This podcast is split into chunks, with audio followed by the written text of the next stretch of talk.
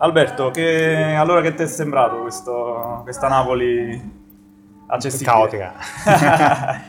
no, bella, bella. Mi è piaciuta la, la, sua voce, quindi tutto il caos attorno, i clacson, perché ci sono, e quindi però bello. E dopo l'accoglienza dell'angelo Pazzeriello, insomma, che ci ha accolto nella sua casa, nella famiglia, ci ha fatto suonare, quindi...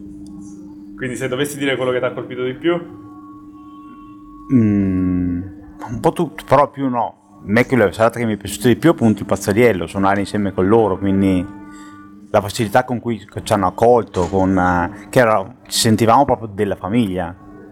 Però tutte le cose appunto, essendo non vedente, tutti gli aspetti acustici, quindi del caos, della, del clacson, del mercato. Eh. Come è stato toccare il polpo? C'era, era vivo, quello sicuro. si era attaccato con la ventosa, quindi sicuro era fresco.